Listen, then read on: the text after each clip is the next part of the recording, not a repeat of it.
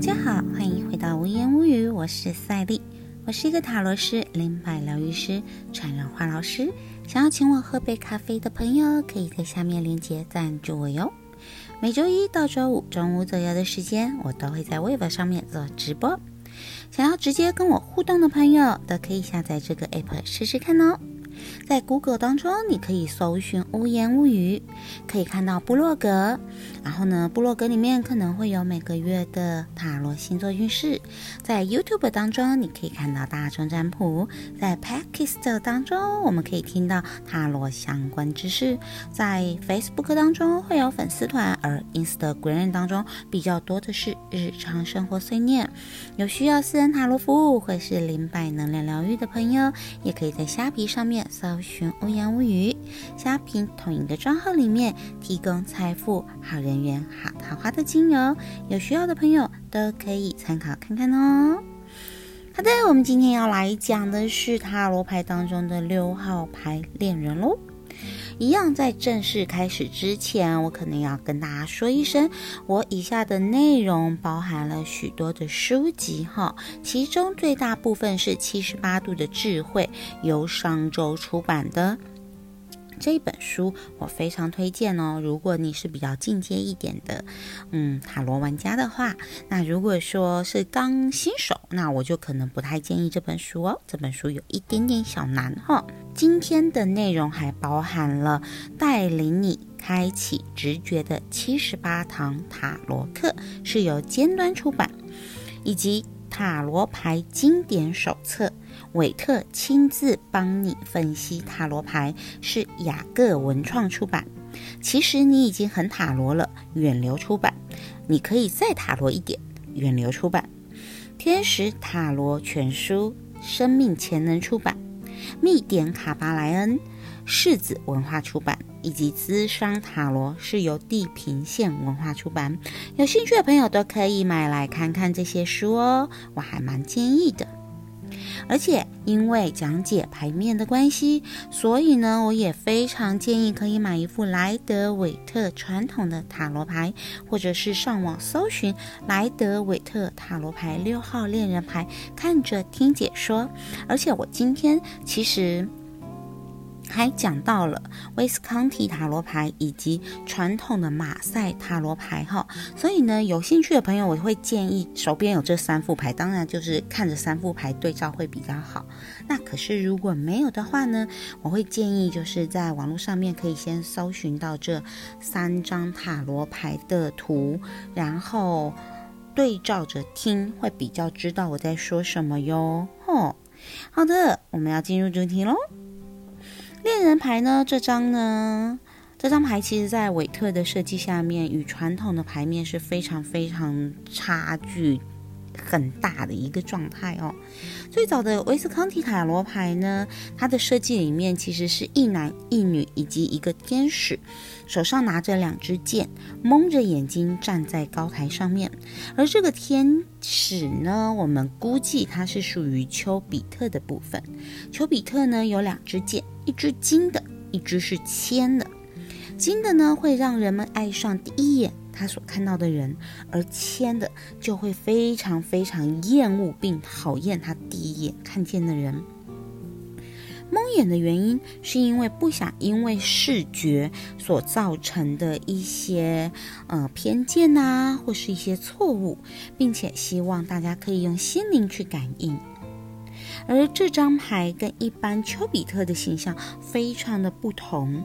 威斯康提塔罗牌里面的丘比特并没有拿着弓来射箭，而是直接拿着两支箭，而且是拿在左右手。这跟所谓的昆达里尼是有关系的。昆达里尼被认为是位在海底轮的位置，身体的右脉跟左脉。然后呢，将气传送到海底轮，两脉的力量可以做成一个结合，形成昆达里尼，而昆达里尼的能量则进入中脉，然后再往上送达顶轮。吼，牌面当中的丘比特呢，就代表的是所谓的中脉，而左右手中的剑呢，则是表示。左脉和右脉的能量，它也代表着男性和女性的能量。而丘比特的拉丁文含义是情欲，所以当两个人相互吸引的时候呢，就会激起下腹部的原始力量。如同前面所说，昆达里尼的能量也是在这一个区域当中。而在威斯康提塔罗牌里面呢，我们也可以看到说，嗯，就是丘比特所站的那个柱子。以及男生和女生的衣服上面都有所谓的六角形的出现。六角形呢，表示着对立面的统一，也就是男女两性的结合，这也是非常代表恋人的意思哦。然后呢，我们可以看到后面的马赛塔罗当中，抉择这一个就加入了马赛塔罗里面的一个主题哈。因为呢，马赛塔罗的结构是一个男生，就是一个年轻的男性，被迫站在两名女子当中要做出选择，而上方则是丘比特准备要放出手中的剑。嗯，然后我们如果说看得到马赛塔罗牌的话，你会发现中间的男性，他把他的左手。放在女方的，就是左方，应该是左方女性的腹部前方，她的右手是放在自己的腰带上面，这也表示着这个男生其实是在控制着自己的性欲，而左方的女生呢，则是代表着诱惑和性的吸引力。右方的女生头戴着龟冠，它就代表着是贞洁的意思。在某些版本里面呢，则是一名女性的发肤为浅色的，另一名是深色的。在欧洲的象征传统当中，深色则是表示着一种比较邪恶或者是诱惑的含义。这也表示说，在这个选择当中呢，其中一方是比较正派的，但是呢，却会呈现一种非常乏味的感觉；另一方呢，是代表着欲望，代表着是一种冲动，但是在道德上面却有所欠妥当的感觉。吼。不过呢，有些版本则认为深色发肤的女子可能代表着其实是母亲。这个时候，所谓的抉择就是要当个妈宝呢，还是要自立门户了。韦特认为这张牌其实是一张确确实实的婚姻生活的纸牌。但是呢，韦特认为说，呃，在里面所谓的丘比特其实属于误用的符号吼，因为丘比特呢属于爱情的开始，而不是一个成熟的爱情。如果我们以母亲，就是深色发肤的女子是母亲的角度来看呢，这也代表着说，如果我们卡在恋人这个阶段的话，没有。办法挣脱的话，那么我们就将永远无法成为一个真正的个体喽。因此，在传统版本的六号牌，其实代表的是所谓的青春期。在这个时期呢，不仅性欲浮现了，独立自主的知识和道德也开始慢慢建立。也代表着自己能够出于本身对欲望与责任的评估下，拥有自己想法与目标的真正人格，用这些真正人格来做出正确的、重要的抉择。其实，在神秘主义当中，神秘主义者一向都认为自我存在着。二元，也就是每一个人其实都存在着男性和女性的特质。其实塔罗当中的二十二张大阿尔卡特的目标说法之一，就是为了要统合男性和女性的原则。吼。根据赫米斯学说来看，性别只是阴阳在大物质层级的生物层级当中一种表现形式。而在生命界的一切，其实都同时展现出阴阳两种性质。吼，因此有些学者认为，所有的人类其实都是雌雄同体。以外在的层面来看，我们都只是半个人。他们认为，只有透过爱这个能量，才能够找到合一的感觉。而柏拉图的《响宴篇》当中提到，希腊神话有一处有趣的变异。柏拉图认为，人类原本是双性动物，但是有三种类型的双性，也就是男女是一个，男男是一个，女女是一个，也就是我们以前一共有这三种类型的双性。好，当时的人类呢，因为是双性的关系，所以力量实在太强大了，变得狂妄自大，想要将神奇击倒后，因此呢，宙斯就用雷电将这些双性的我们给劈开了。因此，现在每一个人都在寻找原本属于自己的另一半。在这里呢，我们可以看到男女作为终极的对立面，这也是我们上面所说到的对立面的统一哈。柏拉图呢，在这里提醒我们，过于简单的二元论用法是太危险的事情，所以他把人类分为了三种双性。我们每个人当中，其实都是巧妙的融合着魔法师和女祭司。而天使呢，是可以被任何两位恋人所召唤。重要的不是你是什么角色，而是结合的事实。传统的基督教当中呢，认为夏娃比亚当应该要付出更大的罪责，因为他先吃了苹果，也因为他的诱惑，才使得亚当堕落了。男人宣称是由理性来支配，而女人则是欲望。其实这种观点呢，是用来支持一种压抑性的道德观，也就是肉体的激情对社会是有危险的，因此必须要受到控制。韦特的恋人牌暗示着在伊甸园当中发生的事情。虽然韦特喜欢用圣经的故事，但是却喜欢赋予新的意义。就像这张牌一样，韦特创造了一个新的伊甸园。园中的树带来的是一种启发、开悟，而不是一种堕落。牌面上的男子望向着女子，而女子则望向着天使。如果男人属于理性，则只有透过激情的媒介，他才有机会去超越局限。理性在本质上面是属于控制、遏制，而激情则倾向打破所有的界限。传统上，我们会将这两者设定是相互冲突的，但是在塔罗当中，则是教导我们必须要结合这两者。不是理性的控制力将感性提升到更高的层次，确切来说，其实正好是相反的。与此同时，单凭激情也无法将我们带到天使那里。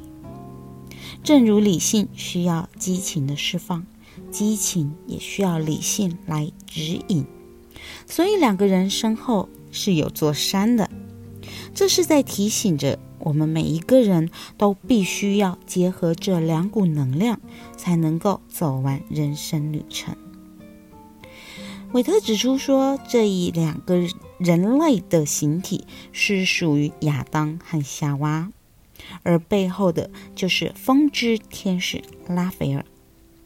风元素也就是这张牌特别明显的元素特质。这也显示着两人必须重视彼此的沟通，而拉斐尔身后有一个占满了天空的黄澄澄的大太阳哦，这象征着两个人的结合充满了愉悦、欢乐的能量哦。而有些学者认为，这张牌当中，男人代表着意识，女人代表着潜意识，而拉斐尔主掌着超意识，表示拉斐尔天使会将我们带回到所谓的三位一体的心灵。这是因为心灵的三个层次并不是彼此分离孤立的。超意识就像是意识和潜意识结合起来之后产生的一种能量，而我们从潜意识出发，是因为潜意识是真正生命能量的所在，超意识则是被引出来的一种无意识能量，并且以更高的形态展现出来。而这种转化的展现呢，不只是潜意识，或是说称为无意识哈，这就是潜意识提供能量而已。还有一部分其实是从意识面出来的，意识的部分呢，就是给予这股能量形式、方向和意义。当然，拉斐尔也是在引领人们寻找灵魂伴侣的天使，所以在这里出现也是理所当然的喽。我们在教皇牌的时候呢，曾经提过三角形母题哦，在这里我们仍然可以看到下方两个人代表生命的二元性，而上方的天使象征着两者之间的调停力量。而这个调停力量就是所谓的爱。如果我们可以臣服于爱的时候呢，我们可能可以在那一瞬间看到比我们自己更高的一些东西。而爱可以在协助我们看见我们的路途，并且体验到一点在终点等待我们的喜悦哟。夏娃身后的是知识之树，树上缠绕着蛇。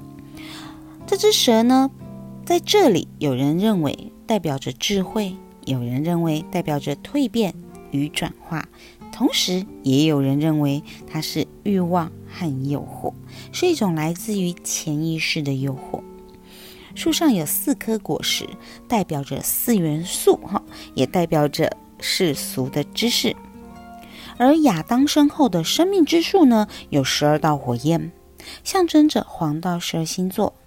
在这里，维特指出这不是火焰，他认为这是十二颗水果，象征着源源不绝的生命力与活力，同时也代表着掌控与欲望之火。在呃男女当中，有彼此连结的云朵。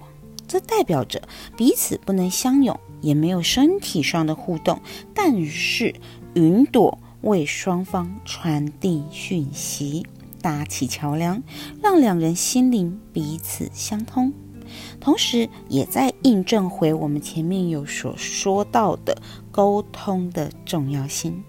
在这里，我可以提一下数字六这一个数字哈，数字六呢，其实是一个重情感。重关系的数字，因为过于重视，有的时候会害怕冲突的发生。在这里呢，也就表示说，需要好好学习如何跟人沟通，而不是因为害怕冲突而回避问题哦。在占卜的方面来看呢，它可以指爱情在一个人生命中的重要性，也可以指某个特定的情人。有的时候，它也是指婚姻或者是一段长期的关系。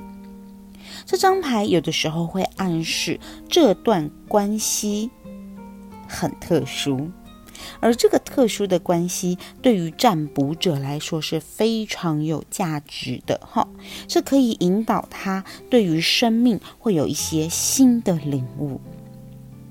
如果在占卜当中有特定的问题需要考量的时候呢，那么恋人牌则是表示来自于某方面的协助哦，哈。如果不是来自于爱人实质上的协助，哈，那么就会是情感上的支持。不过，如果它出现在过去的位置的时候呢，就可能表示问卜者还留恋。在过去那段爱情，反而造成了羁绊，无法前进。在这张牌之前呢，出现的牌都是属于各种圆形的牌，在这里，个人已经向前迈进了，所以现在的逆位呢，则是显示着弱点和停滞、阻碍。所以他们在逆位的时候呢，可能代表的是一种破坏性的爱，尤其在糟糕的婚姻当中。也可能表示支配某人生活的爱情，或是性爱问题。有的时候呢，也是指与某个特定人之间的一些难题哈。那还有的，有可能是表示对问卜者来说，爱情本身就是个超级大的问题哟。有的时候在逆位，我们还有可能是表示。爱情上面的不成熟，也就是它暗示着延长的青春期。诶，有些人的身体可能已经完全成熟了，但是他还没有过那个青春期，没有拥有真正自己的人格，久久流连于幻想当中，那就是爱情上的不成熟喽。